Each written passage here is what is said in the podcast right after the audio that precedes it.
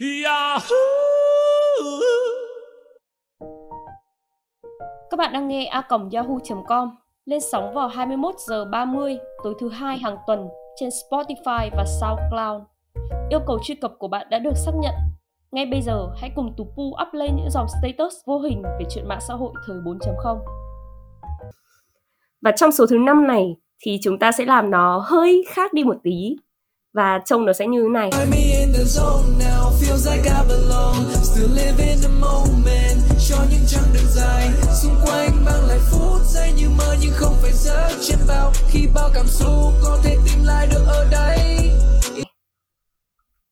Những giai điệu vừa rồi chắc hẳn cũng không còn quá xa lạ gì với những bạn sinh viên trường báo đâu.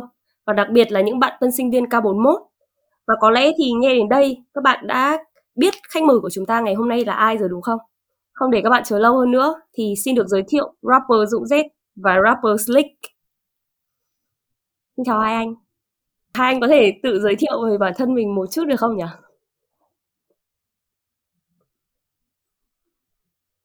Hello mọi người, mình là Dũng Z. Hello. Ok. Rất là ngắn gọn đúng không ạ? Xin chào tất cả các bạn. Mình là Nguyễn Minh Đức và rap name của mình là Slick.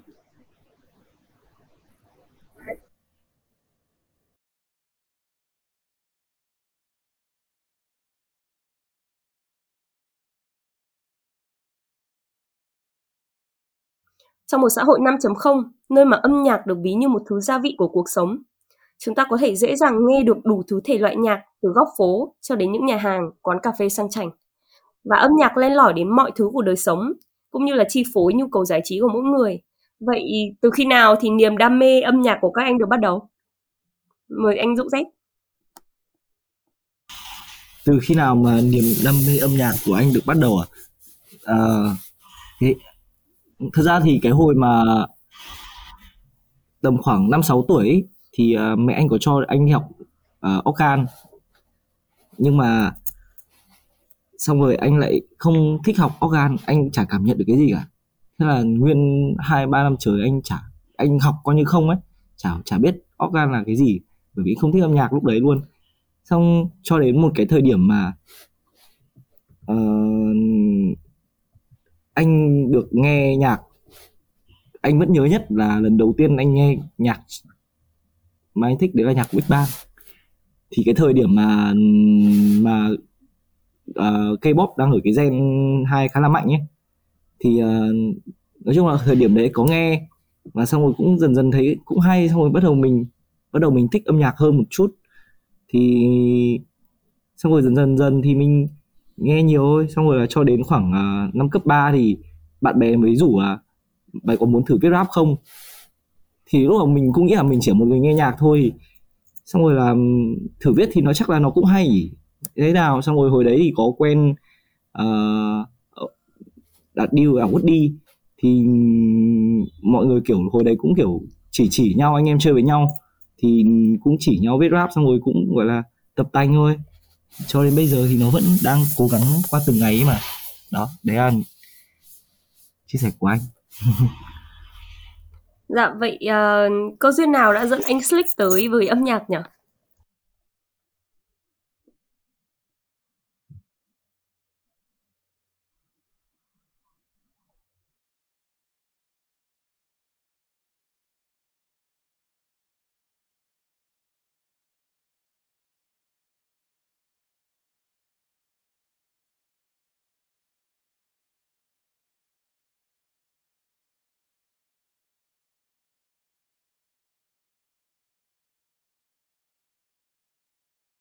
Âm nhạc thì nó bắt nguồn từ lúc còn nhỏ rồi cơ. Bởi vì để nói âm nhạc nó, anh bắt đầu đến với âm nhạc lúc nào thì nếu để thật sự làm nhạc thì chắc mới là từ cuối năm lớp 12 thôi. Chứ còn để một cái niềm đam mê yêu thích âm nhạc thì nó luôn ở trong máu rồi. Nó là một cái cảm giác khi mà nghe nhạc mình muốn nhún nhảy, mình cảm giác mình tận hưởng trong cái âm nhạc đấy dù bất kỳ thể loại nào. Và chắc cái thời điểm hay nhất của âm nhạc bây giờ mà anh đã từng được trải nghiệm được là năm 2012. Lúc đấy là một cái sự pha trộn của pop, rock và tất cả mọi thứ nó quá tuyệt vời trên cùng một cái bảng xếp hạng. Và cho nên bây giờ thì anh đang theo rap, và từ lớp 12 thì anh đã được nghe những cái trận đấu Disneyland, là họ sử dụng những cái ca từ rất là logic và họ sử dụng những cái ngôn từ rất là thông minh. Và lúc đấy anh bắt đầu anh muốn viết rap theo một cái trường phái đó, nó rất là cụ thể và nó rất là, nó có nhiều kiểu chơi chữ khác nhau, và anh thích dùng cái sự sáng tạo của mình ở trong đấy. Nên là nếu để bắt đầu thì sẽ bắt đầu từ cuối năm 2002. Một cơ duyên rất là tình cờ đúng không ạ? YouTube bây giờ thì nhiều vị như một cốc Froster các bạn uống ở sâu của cây vậy. Và như một lẽ tất yếu thì YouTube hiện tại có rất nhiều thể loại nội dung, từ âm nhạc, gaming cho đến nghiên cứu khoa học. Và có quá nhiều thứ hấp dẫn đối với sở thích người xem của bạn, nhưng thời gian lại không cho phép. Và với tư cách là những người nghệ sĩ thì chắc hẳn hai anh sẽ theo dõi những nghệ sĩ, những hãng sản xuất âm nhạc trên YouTube. Vậy hai anh có thể kể cho em một số các cái tên kênh YouTube mà về âm nhạc mà mình thường xuyên theo dõi hay không? Anh thì anh hay theo dõi các nghệ sĩ thuộc US, UK nhiều hơn, chẳng hơn lắm. Nhưng mà gần đây thì có những người rất nổi là The Weeknd, Post Malone, Taylor Swift và nhiều hãng khác như là Universal Music, Visionary Music. Cho anh mới nghĩ được cái đấy. Dạ, vậy còn anh Dũng? Nói chung là anh bắt đầu thích âm nhạc bằng nhạc của Big Bang thôi. Tức là mọi người tưởng là K-pop, nhưng mà anh chỉ ở K-pop anh chỉ nghe đúng nhạc của Big Bang ấy. Nên là trang YouTube hẳn duy nhất anh follow đấy là nhạc của Big Bang. Và bên cạnh đấy thì anh có follow đa số các nghệ sĩ của US UK kiểu, nhưng mà cũng là giống như Slick thì anh cũng thích cái âm nhạc của US UK vào cái thời 2012 ấy. Thì anh rất hay follow kiểu Justin Bieber, của Maroon 5, của Justin Timberlake. Đấy, đó là những cái, nói chung anh cũng chỉ follow các nghệ sĩ khác của châu Âu vào những cái thời điểm đấy. List nhạc của anh cũng sẽ chỉ xoay quanh vào những cái năm đó thôi. Đó. Nổi tiếng với mỗi người thì mang lại định nghĩa khác nhau. Và diễn viên Benedict Cumberbatch đã nói rằng là sự nổi tiếng là một điều lạ lùng. Bạn phải tách mình ra khỏi nó. Người ta thấy ở bạn giá trị mà bản thân bạn không thấy. Với hai anh thì sự nổi tiếng này được quy chuẩn như thế nào? Sự nổi tiếng à? Khó nói là bởi vì anh cũng chưa thật sự nổi tiếng để anh trả lời được câu hỏi đó. Tuy nhiên thì anh vẫn luôn mường tượng với anh sự nổi tiếng đấy là anh được biểu diễn trước hàng ngàn, hàng vạn, hàng triệu con người. Thì với anh đó là sự nổi tiếng. Với anh thì sự nổi tiếng nó được quy chuẩn lại thành một cái sự biết đến thôi. Nhưng mà biết đến qua những cái gì thì chúng ta sẽ lại có thêm những từ được chế trước từ nổi tiếng đó, tai tiếng chẳng hạn. Nhưng mà hầu hết thì anh nghĩ là nếu đã nổi tiếng thì nên nổi bằng cái gì đó tích cực. Của tôi cũng tích cực đúng không Slick? Tú Cô thì cũng rất là đồng tình với anh Slick. Thì sự nổi tiếng luôn luôn là cần đi kèm với nó là một sự nổi tiếng tích cực. Và từ trước đến nay thì mạng xã hội luôn là một con dao hai lưỡi, và dùng nó để làm bàn đạp tiến tới sự nổi tiếng thì lại càng rủi ro. Nếu làm đúng cách thì sự nổi tiếng sẽ đi cùng sự ổn định và danh tiếng tích cực. Nhưng chỉ cần một sự sơ suất nhỏ thôi, như dính đến những scandal về phát ngôn, hình ảnh hoặc có bất cứ cử chỉ nào không đúng với chuẩn mực, thì sự nổi tiếng sẽ không những giảm xuống mà còn sinh ra là những hội anti, hater sẽ luôn đi theo soi xét và bóc phốt những hoạt động tiếp theo của bạn. Vậy thì theo hai anh thì tại sao lại có những người vẫn lựa chọn mạng xã hội là một công cụ để nổi tiếng bất chấp những rủi ro như vậy?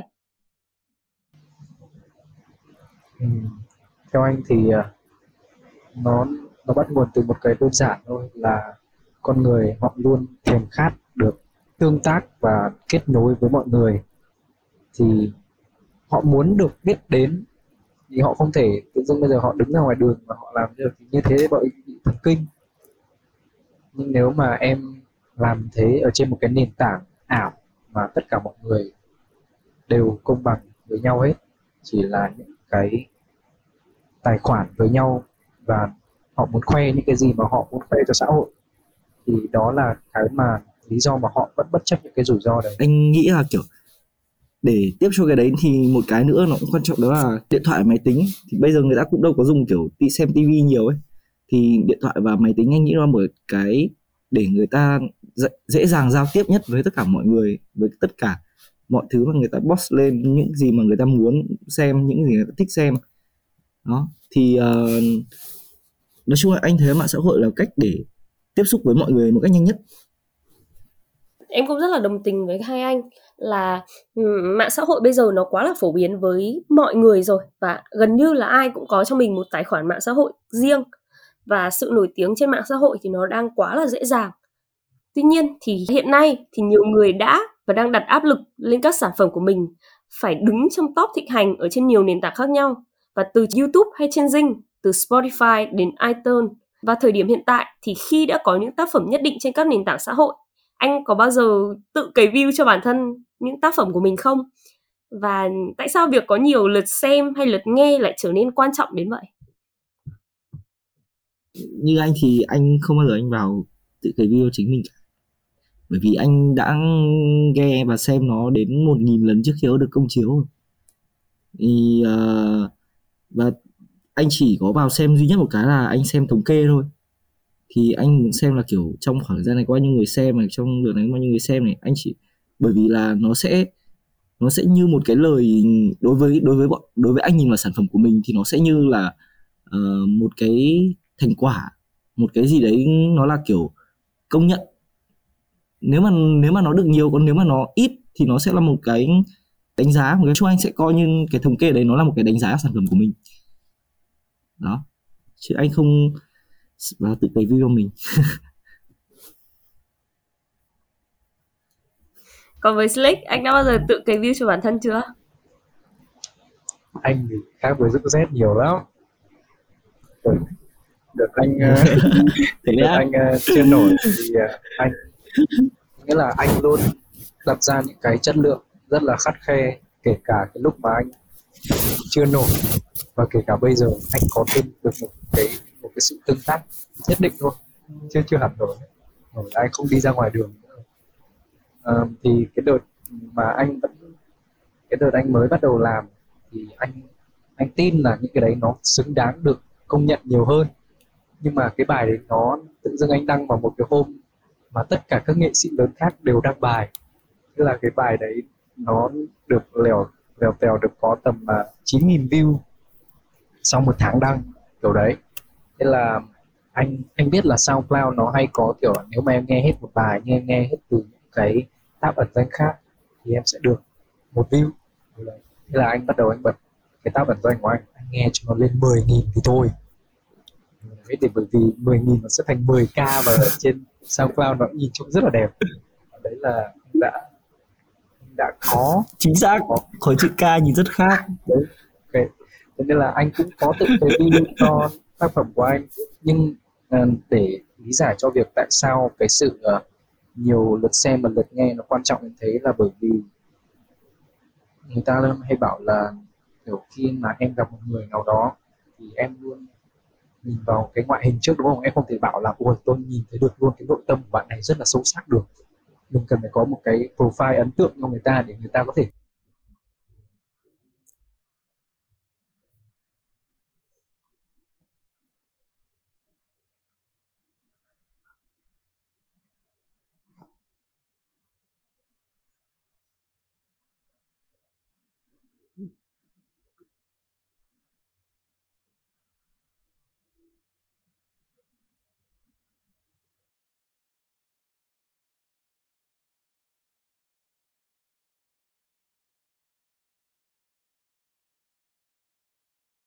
Thú thật với các khách mời, khi mà post những cái podcast này lên Spotify thì bọn em cũng có hơi tự cày view cho bản thân một chút.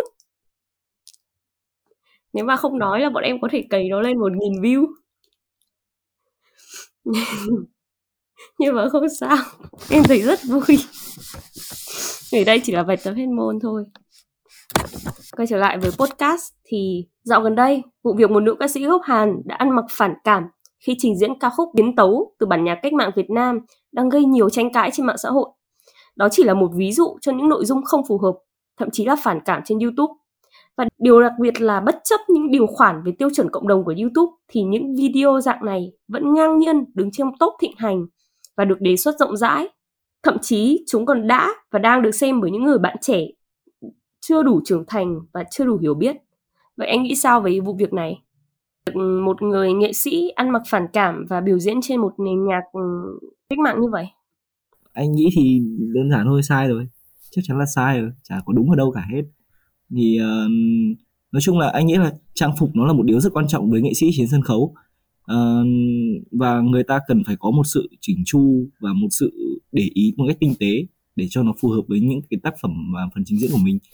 Và làm như thế thì nếu mà một lỗi như thế thì để nói là nó đúng hay sai thì anh chắc chắn là nó đã sai rồi. Còn anh Slick? Với anh thì đấy là một cái đáng tiếc của cái nền công nghiệp hiện tại bây giờ, đó chính là mọi người hay bỏ qua những cái giá trị cốt lõi của cái nguyên liệu đầu tiên của nó, nguyên liệu gốc của nó ấy. Tiếng Anh sẽ là raw material mà anh quen nói đấy và anh dịch ra, thì cái nguyên liệu gốc của nó là cái bài Cô Gái Mở Đường, thì ai cũng biết được cái nội dung của nó thực sự hướng về cái gì, nhưng cái tiết mục của nó đã bị chương trình The Hero đấy nó biến tấu lại trở thành một cái bài rất là bốc lửa. Nhưng mà bốc lửa thì cũng không sao, cái vấn đề là cái trang phục trong bài đấy nó cũng rất phản cảm, nên là nó cũng tạo nên cho mọi người cái sự không hài lòng khi mà mọi người xem cái đấy. Nó có thể là một cái, mọi người sẽ nghĩ là đấy sẽ là một cái tác phẩm, một cái tiết mục là kiểu cho qua thôi, mình diễn xong cái đấy, wow, bốc lửa hay, rất cháy, rất là đầu tư về trang phục, về vũ đạo và cả về phần âm nhạc. Nhưng mà thực chất thì xét trên khía cạnh về cái nguồn gốc và những cái nội dung của cái bài nhạc ấy mang lại thì nó chỉ đi thụt lùi thôi. Là anh thấy đấy là một cái rất tệ của cả âm nhạc bây giờ.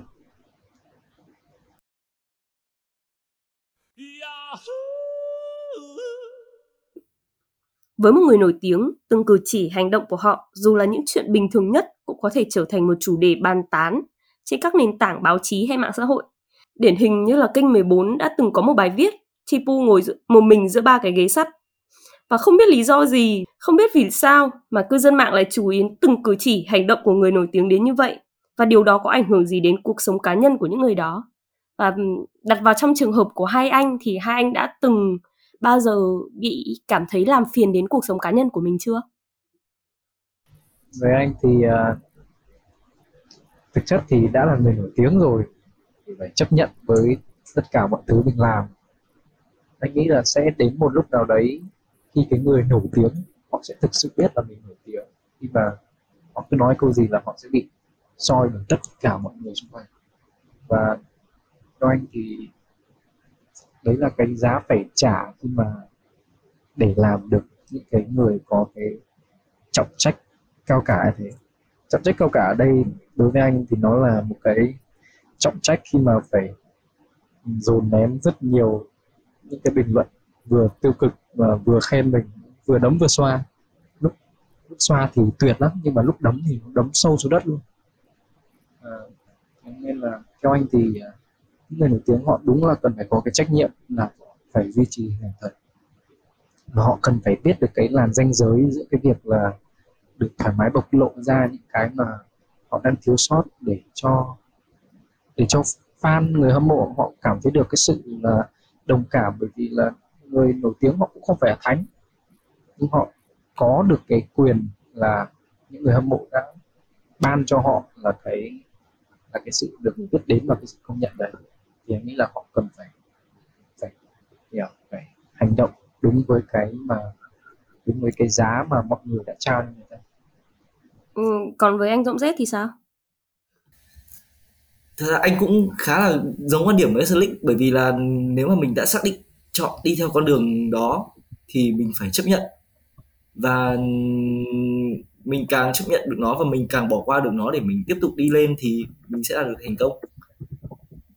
Mình có rất nhiều những ví dụ để chứng minh điều đấy, đúng không? Về lý do thì cư dân mạng soi mói như vậy thì mình phải chấp nhận thôi. Đúng quan điểm với Slick. Còn anh đã bao giờ cảm thấy bản thân mình bị stuck hay là bị làm phiền chưa? Anh vẫn là câu nói như ban đầu anh đã nói, anh nghĩ là mình chưa đủ nổi tiếng đến như vậy.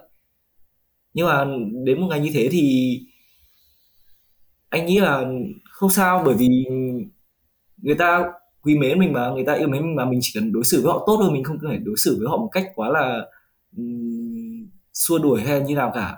Mình chỉ cần có thể nói chuyện với họ, nếu không được thì còn tùy đến lúc đấy tiếp. Còn bây giờ mình chưa nổi tiếng, mình không biết được điều đấy cả. Trong hai quan điểm là người nổi tiếng cần có trách nhiệm duy trì hình ảnh trước công chúng, hay họ cũng là con người và có quyền bộc lộ những mặt chưa hoàn thiện, thì anh sẽ đồng ý với quan điểm nào? Anh Dũng? Anh thấy là cả hai cái này nó đều có cái ý đúng. Thì người nổi tiếng, người có trách nhiệm trước công chúng là điều đương nhiên và điều chắc chắn. Mọi lời nói của họ đều phải thứ nhất là phải có cơ sở, thứ hai là phải hướng đến một cái gì đấy nó chính xác và nó tích cực. Tuy nhiên thì con người mà, đều phải có những cái lỗi sai và họ hoàn toàn có thể kìm hãm được nó theo một cách cố gắng nhất. Tiếp sau đây thì Tupu có chuẩn bị một trò chơi nho nhỏ dành cho hai anh. Trò chơi này thì khá là đơn giản thôi, đấy chính là hoàn thiện lyric. Ôi, đoán chéo lyric của nhau á. Dạ, đúng rồi ạ. Khó đấy. Ok. Khó đấy. Ok. Được rồi.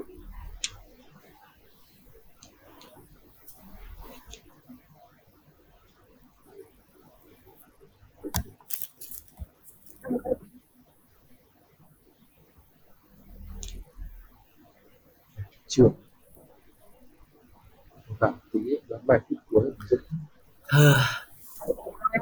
Không sao, tôi nghĩ là lyric của tôi cũng dễ đoán rồi bạn.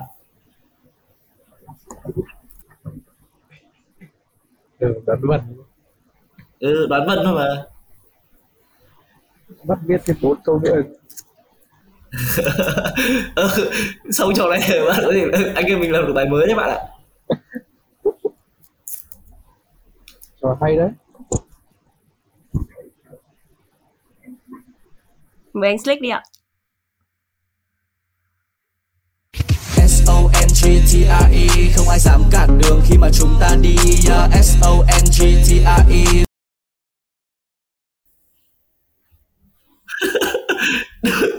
Sorry, tôi cũng không nhớ.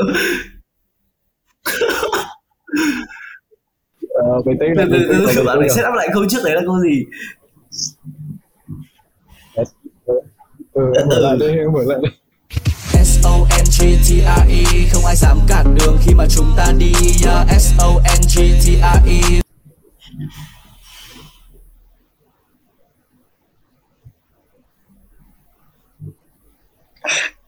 Là SONGTRE.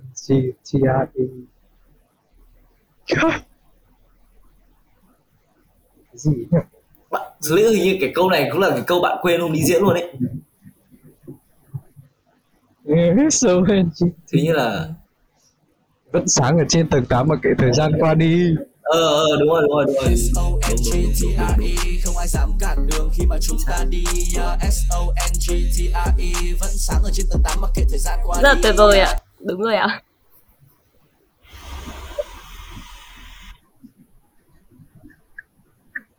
Find me in the zone now, feels like I belong. Still live in the moment, cho những chặng đường dài.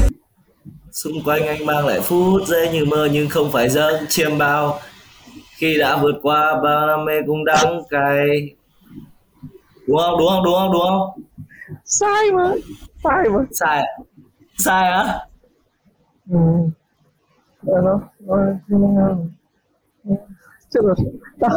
Cái gì?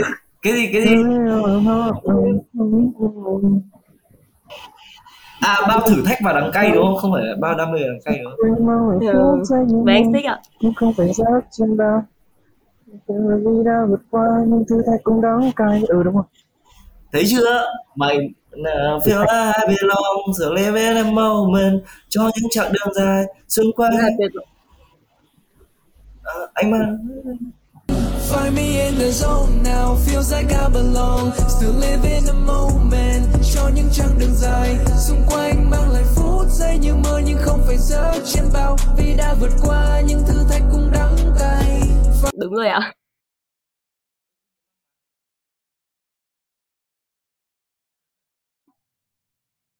Bây giờ mới là những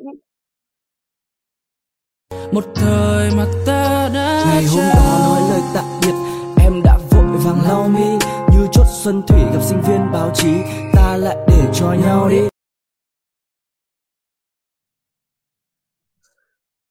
Mời anh Slick ạ. Câu sau là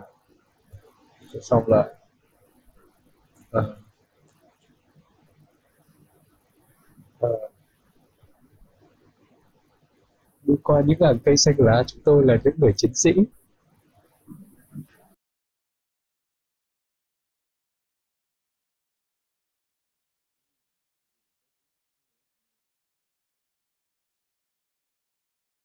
Một thời mà ta đã ngày hôm đó nói lời tạm biệt. Em đã vội vàng lau mi như chốt xuân thủy gặp sinh viên báo chí. Ta lại để cho nhau đi. Không, mình sao ta lại biết nhảm như thế được? Nó cho đúng 4 câu của Dũng tròn vần hết rồi, nó chuyển sang vần mới rồi. Sao tao nghĩ được gì? Sao vần mới khó quá. Sao vần mới tôi còn không nhớ được luôn ý.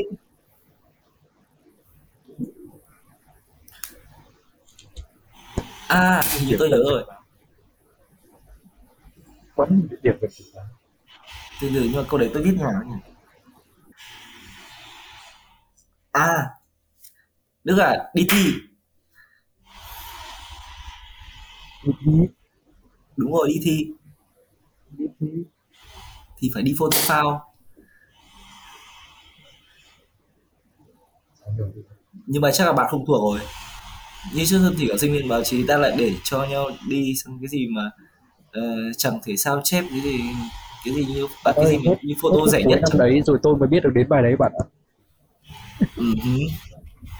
Ok. Cái cay là đến phút cuối năm sau tôi mới được biết được bài đấy. Ok bạn. Tôi xin lỗi bạn, bài đấy bạn là Phi Long rất hay. Ok, tôi cảm ơn bạn. Thế thì tôi tin là đến bài này bạn mới biết. Tôi biết bài sắp tới là gì rồi. Đù.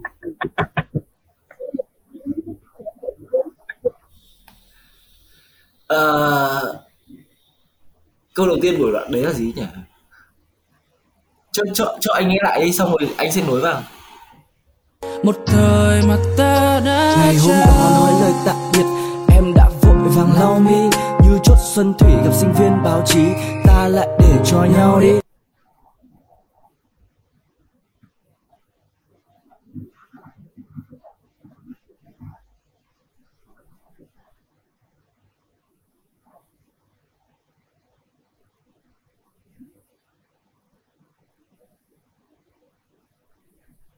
Đêm cháy chương trình.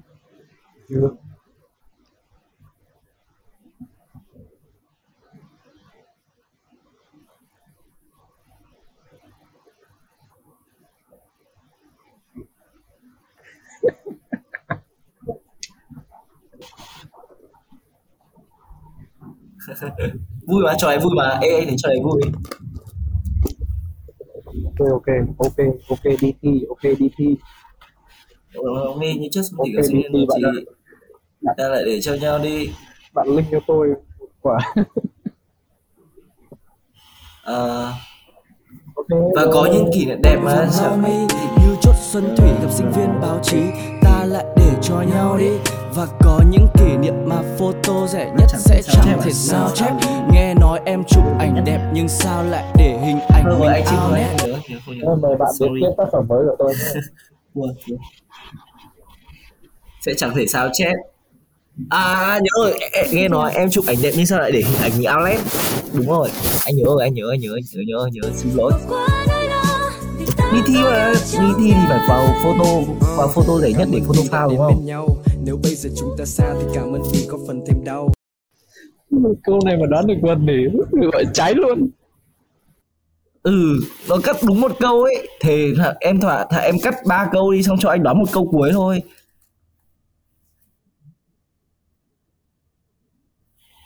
Cho nghe cả flow ấy, em cho nghe lại đi. Bài này hát với Quỳnh Anh đúng không? Hả, Slick.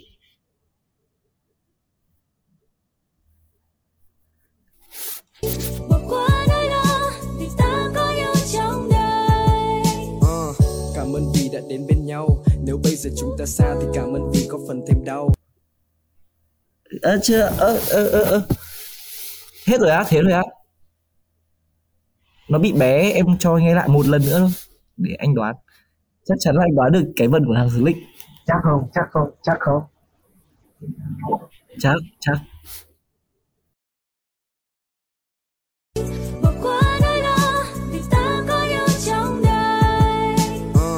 Cảm ơn vì đã đến bên nhau.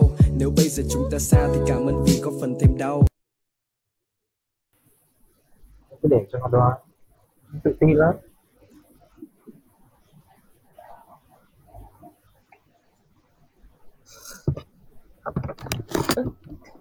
Thách phải bắt được bài tao này đấy. Con lợn này tôi phải bắt bài hơn Sonic.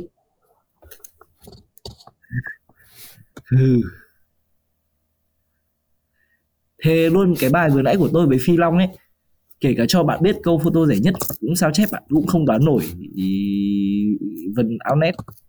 Bởi vì vấn đề là hơi ép. Sao cái này tôi chả ép đâu. Cái này nó đến từ một chỗ nào khác không ai biết được luôn. Không ép chứ gì. Được thôi, không ép thì càng dễ dãi với chúng tôi. Ok.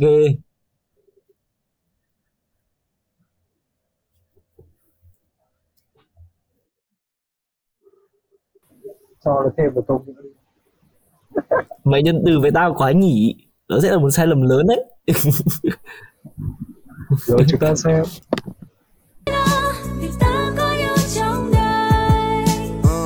Cảm ơn vì đã đến bên nhau.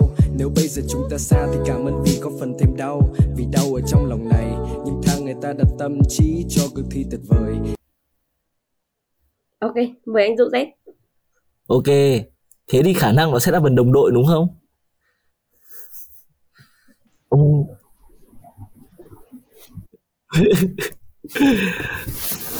Phải không? Từ đấy để cho nghe lại đi. Em phải dứt một. Em chật chữ. Về lý thuyết thì nó đã spoil đề bài rồi. Thế các đồng đội, cảm ơn đấy các đồng đội. Xong rồi vần với cả cái gì nhỉ? Các này trước cái câu đấy là vần gì ấy Slick? Đấy chả vần. Và âm nhạc cũng là giai điệu. À ok, thế thì lại khó đoán rồi. Đồng đội. Nếu mà để tôi đoán thì tôi sẽ đoán nó là vần với từ đồng đội, khả năng là ông nội gì đấy. Nó gần nghĩa, nó gần vần. Chịu. Gần vần nhưng mà chắc là chịu rồi.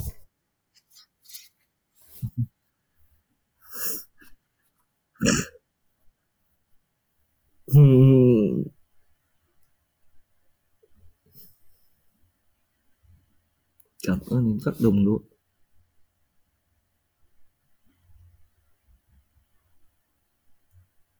Cảm ơn đến các đồng đội. Dùng từ gì nhỉ? Slick sẽ dùng từ gì đây? Nếu là Slick thì mình sẽ dùng từ gì?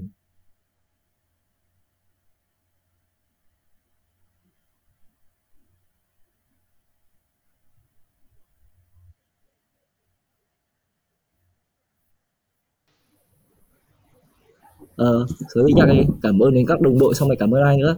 Cảm ơn thì nó là Cảm ơn các thầy cô. Đội thì có bạn bè đúng không? Đúng, có bạn bè. Ok. Cảm ơn đến các đồng đội, đến bạn bè. Bro. Nó trả thù mình đấy mà.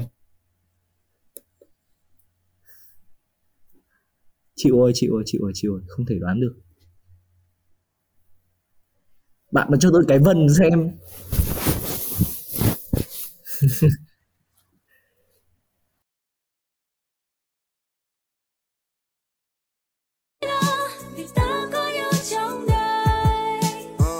Cảm ơn vì đã đến bên nhau. Nếu bây giờ chúng ta xa thì cảm ơn vì có phần thêm đau. Vì đau ở trong lòng này, những tháng người ta đặt tâm trí cho cực thi tuyệt vời. Cảm ơn tới các đồng đội. Cảm ơn vì là sân chơi đã giúp chúng tôi có thêm được bao tình bạn đẹp. Cảm ơn vì đã cho thấy tình yêu trường báo không bao giờ hạn hẹp.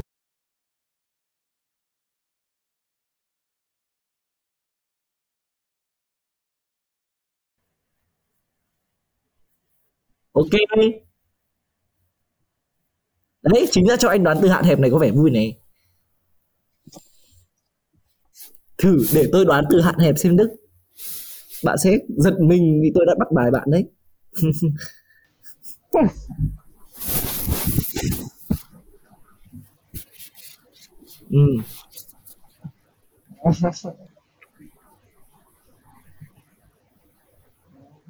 Ok.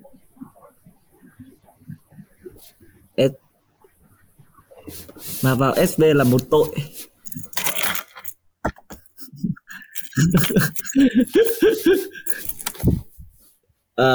Thế à?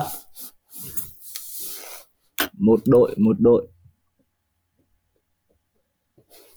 Từ một khá là khó vần nên đa số các rapper sẽ dùng từ một tiếp theo. Nhưng mà khả năng là Slick sẽ không. Mong là thế.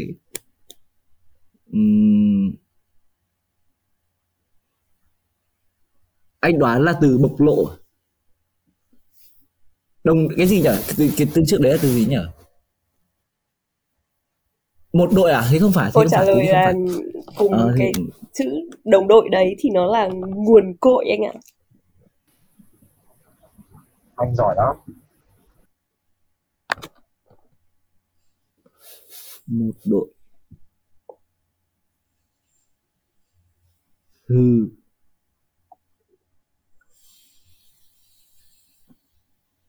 Anh sẽ đoán là từ một tội, chắc là vào SV không phải là một tội nhỉ? Slick. Vào SV không phải là một tội. Đó là gì? Đúng không? SV không phải là một tội. À, nguồn cội hả? Thế thì không, bạn không chơi bần đôi hả Slick? Chơi xấu ấy. Thực ra em vừa đã leak lấy câu trả lời okay. Rồi. Tôi lại phải đi đoán mình đôi thử. Ok. Ôi, giai điệu thì cần gì. Ok. Nói chung là vẫn hợp lý. Bạn ấy nghĩ tôi là cái gì cũng phức tạp quá nên. Nói chung là cái việc dùng mình đơn hay mình đôi nó không phải là điều quá gì cả. Nhưng mà tôi đoán là bạn dùng mình đôi ở đấy thôi. Tôi chỉ đoán là bạn dùng mình đôi thôi. Nhưng mà rõ ràng nghe rất vào đúng không? Ok.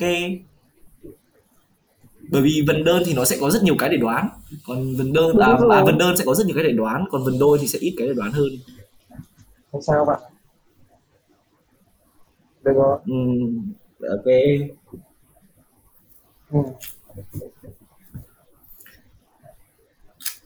Rất là trông nó bật cái đề bài nó xa tít với cả đề bài đầu rồi.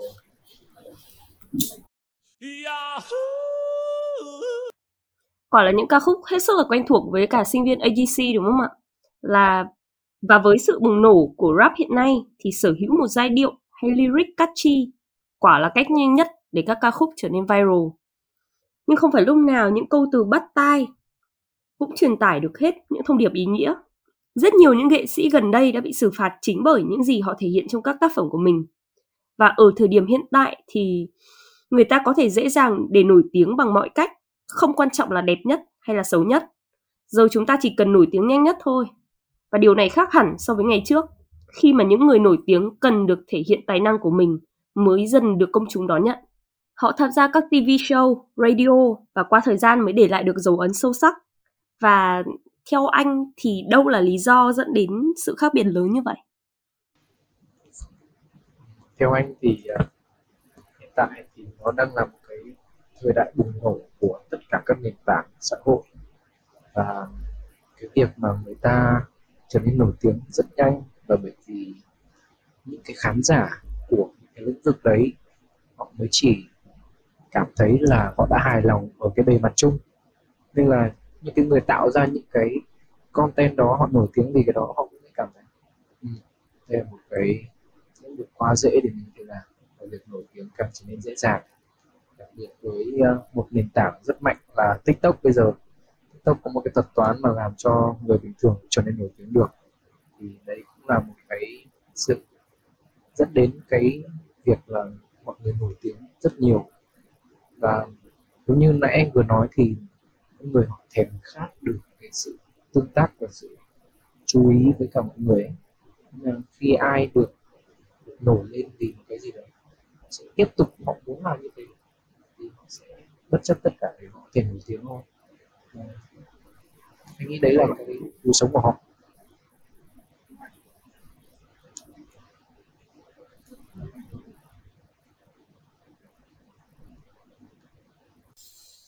Mời anh Dũng Z ạ. Ok. Thì với anh thì cái việc mình nổi tiếng nó không quan trọng là vì cái chuyện mình nổi tiếng ấy nó không quan trọng bằng cách mình nổi tiếng.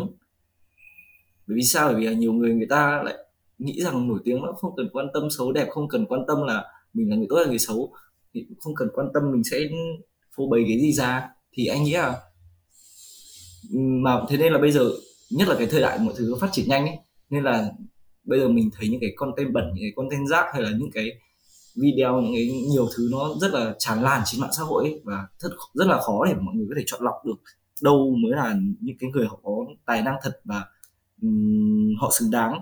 Thì anh nghĩ là, và nhất là những nhiều người thì đôi khi chỉ cần có một chút sự nổi tiếng thôi là họ đã lại đề cao bản thân mình quá. Thì anh nghĩ là mình nên biết rằng mình đang ở đâu và thế nào gọi là sự nổi tiếng thì đấy, nói chung là nó vẫn chưa thể nào mà đủ ấy, nên là mình cần phải mình cần phải làm nó một cách sạch sẽ, sạch đẹp kiểu đấy. Anh không biết phải nói nhạc. Nếu đặt vào khoảng thời điểm 10 năm trước, các rapper đến từ underground sẽ coi những rapper lên mainstream là mất chất.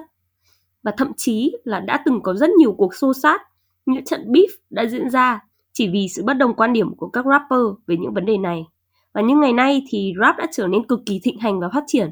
Rất nhiều những rapper underground ngày trước giờ đã xuất hiện nhiều hơn trên các màn ảnh nhỏ. Và các anh nghĩ sao về quan điểm là phải chăng các rapper bây giờ đang dần thay đổi cái chất của họ để đến gần hơn với công chúng? Hôm trước thì với cái vấn đề này thì anh nghĩ là anh lại là một người rất đồng tình với Slick ở vấn đề này. Bởi vì hôm trước anh có nghe Slick nói một câu là Slick muốn là lên mainstream để mọi người thay đổi cái nhìn khác về mainstream, và đấy cũng là điều mà anh rất mong muốn. Đó là không phải là lên mainstream nó là một cái gì đấy nó mất chất đâu, mà lên mainstream để nói nhào nhỉ. Slick nói hôm trước tôi thấy bạn khá là hào hứng về vấn đề này. Okay. Vấn đề này là một vấn đề mà người bình thường, fan bình thường, họ đang từ fan nghe nhạc bình thường xong họ thành fan của rap, và họ sẽ thường sẽ có những cái nhận định như vậy và thay đổi về chất để đến gần hơn với công chúng. Vốn dĩ là nó không có việc gì phải mất công để đến gần hơn với công chúng như vậy. Những rapper họ vẫn có thể làm bài nhạc hợp với thị hiếu chung, và họ làm những cái sản phẩm phù hợp với cả cái thị hiếu của cái cộng đồng fan nói chung này. Thì với anh thì nó cũng không phải là một cái gì đấy quá là lớn lao cả. Bởi vì ví dụ như là kể gần đây nhất thì sẽ là một cái chương trình rất mạnh, chính là chương trình Rap Việt. Họ đã đưa ra một cái lứa nghệ sĩ trẻ thế hệ mới với cả những cái thể loại âm nhạc rất là mang cái màu sắc âm hưởng của thế hệ mới vào với cả cái nền âm nhạc này. Và Việt Nam bắt đầu dần chấp nhận cái việc đó, nhưng họ thực sự chưa hiểu được nó và họ đang chỉ rap suốt ngày nó bốc, nó sôi động như thế. Thực sự là rap nó vẫn tồn tại với là những cái sản phẩm tiêu biểu cả công chúng và cũng là dành cho những cái cộng đồng fan nhỏ, chỉ là mọi người chưa để ý tới nó cho đến lúc mà năm ngoái mới bắt đầu nổi thì mọi người mới bắt đầu nghĩ là rapper đấy, ui anh này rapper, anh kia rapper, và mọi người bắt đầu tự tạo ra một cái rào cản là các rapper là phải sống ngầm chất, họ phải ăn đường vào như này đó. Cái nguồn gốc của nó là như vậy, nhưng mà để với cái thời đại bây giờ thì rapper họ đã lên với cái công chúng từ rất lâu rồi, chỉ là mình chưa để ý tới nó. Nó không phải một cái vấn đề quá quan trọng, nhưng mà rapper phải thay đổi cái chất.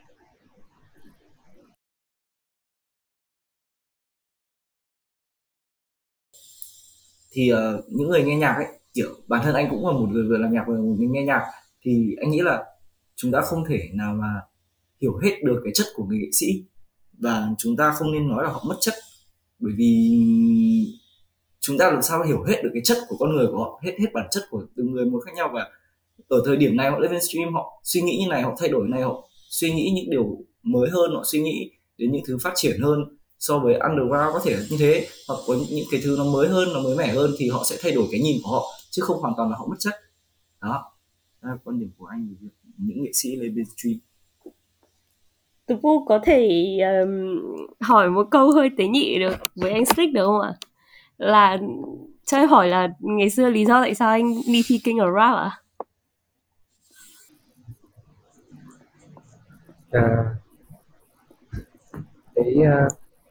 Đấy, anh khá bất ngờ khi mà có chương trình về rap, và anh nghĩ là đến lúc mình được công nhận, anh nghĩ là đây sẽ là một thời điểm khá thích hợp, bởi vì nếu mà anh tham gia vào mùa sau thì coi như mùa này tất cả những cái bọn mà vừa mới được tham gia vào một cái gì đấy rất mới mẻ, nó sẽ có được cái sự nổi tiếng hơn, anh cảm giác vậy. Và anh nghĩ là anh tham gia, tất nhiên là như bao người khác đó, họ sẽ nói là tôi tham gia cho vui, nhưng mà anh cũng tham gia một phần để cho vui, nhưng mà anh muốn cho vui với anh là anh được vé miễn phí vào trong Sài Gòn, và thứ hai là anh cũng muốn là anh đi sâu vào hơn với cả cái khả năng viết của anh. Và anh khá bất ngờ khi mà sau chương trình đấy anh nhận ra được nhiều thứ hơn về cái quy trình tổ chức của những cái cuộc thi lớn như vậy. Tôi buồn và thất vọng, nhưng mà anh không thất vọng lắm, bởi vì cuối cùng sau đấy mọi người lại bảo là và anh thì khá là buồn, bởi vì không xứng đáng như thế, nhưng mà anh thấy đấy là một cái sự thành công với cả anh.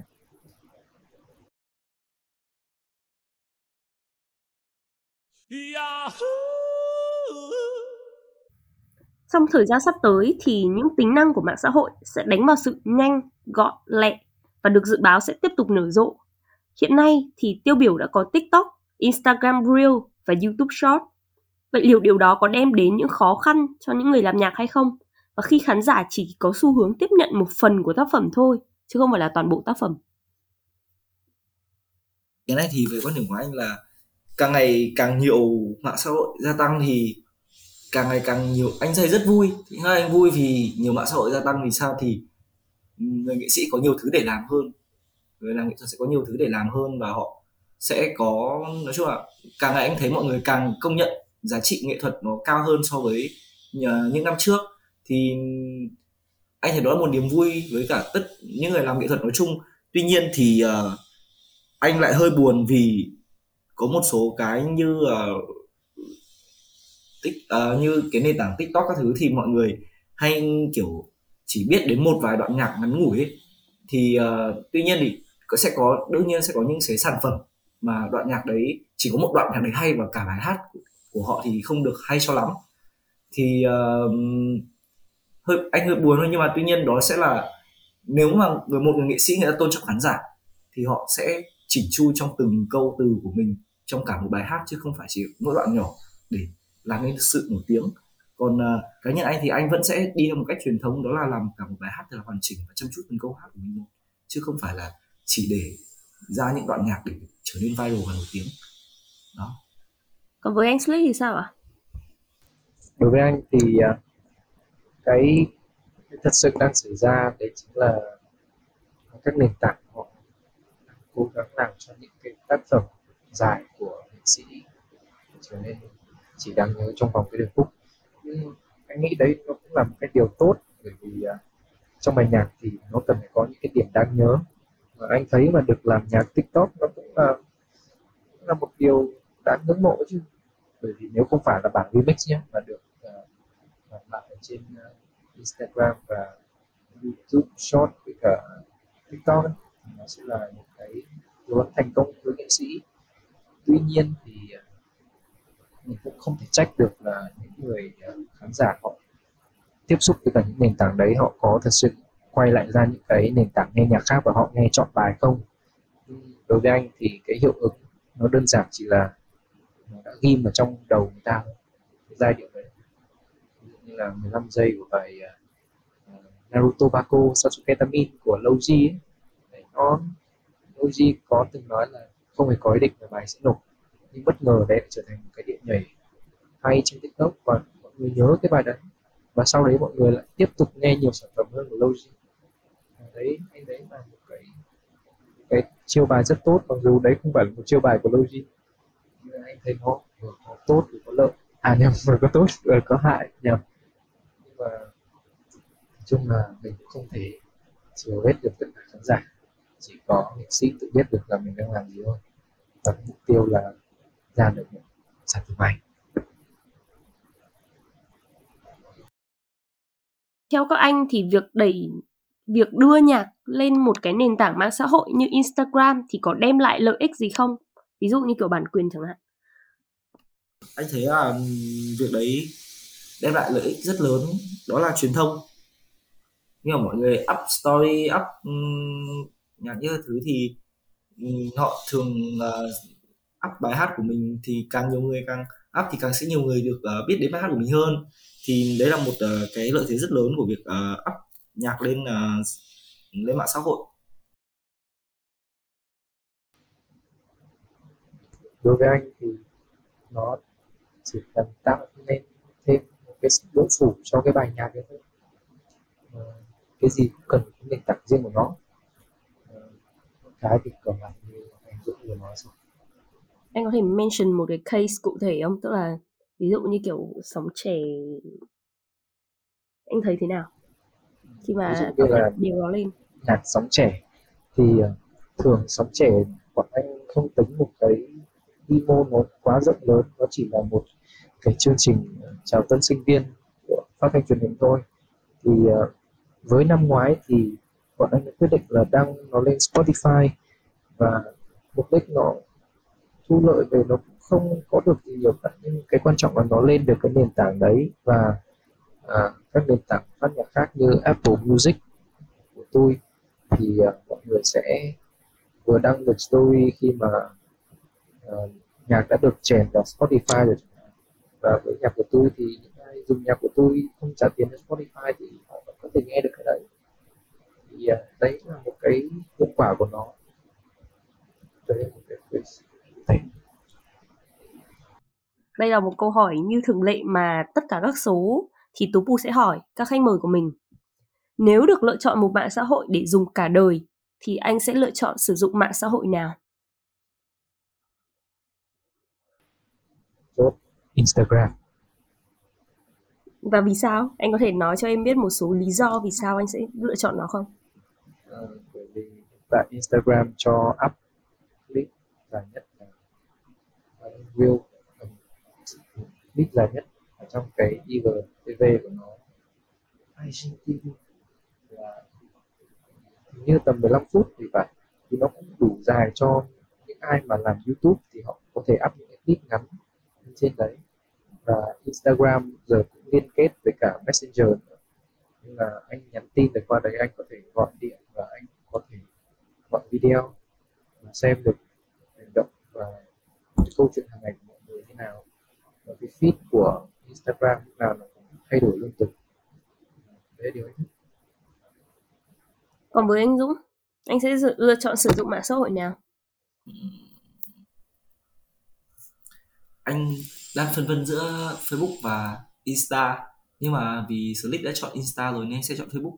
Bởi vì là nhất là kiểu cái Facebook nó khác với Insta, nó truyền thông, để xét về tính truyền thông thì anh cảm giác là nó lợi hơn Insta và nó nhỉnh hơn Insta một chút. Đó là một, nó sẽ mạnh hơn Insta một chút bởi vì anh cũng để ý và theo dõi thống kê của Facebook khá là lâu rồi. Đấy là anh thấy như thế. Và hơn nữa là Facebook còn kiểu có một cái, Insta có một cái là follow đúng không? Còn của Facebook là một cái là kết bạn. Vì Facebook anh còn rất nhiều kết bạn của anh từ ngày xưa khi mà đi học các thứ thì anh vẫn còn add friend ở trên Facebook, còn Insta thì anh không follow nhiều. Thì thi thoảng nữa để nhắn tin gì đó, nói chuyện bạn bè rủ nhau đi chơi gì ấy. Còn nói chung là anh thấy là cái điều với anh thì điều tiện nhất của mạng xã hội đó là nhắn tin và gọi điện một cách thoải mái. Đó, đấy chỉ là điều anh cần. Và đấy là lý do tại sao mỗi lần đi coi thì em sẽ gọi điện cho anh rất nhiều lần. Đúng, chính xác. Cảm ơn hai anh vì những chia sẻ vừa qua. Chúc hai anh sẽ có thật nhiều thành công trong cuộc sống. Ở thời điểm hiện tại thì không quá để nói rằng sự nổi tiếng đang dần trở thành một món hàng bèo bọt mà bất cứ ai cũng mua được. Và thậm chí là một số cá nhân còn bất chấp đạo đức, bất chấp những tiêu chuẩn cộng đồng, bất chấp gạch đá để có thể đưa lên tên tuổi của mình, xuất hiện trên bức tường danh vọng của mạng xã hội. Việc được mọi người biết đến là nhu cầu cá nhân của rất nhiều người, nhưng mỗi người đều có quyền lựa chọn con đường nổi tiếng của mình. Hãy lựa chọn con đường đúng đắn cho mình. Hãy để tài năng lên tiếng, chứ đừng đánh đổi lương tâm và đạo đức của mình. Hôm nay chúng ta lên mạng thế là đủ rồi.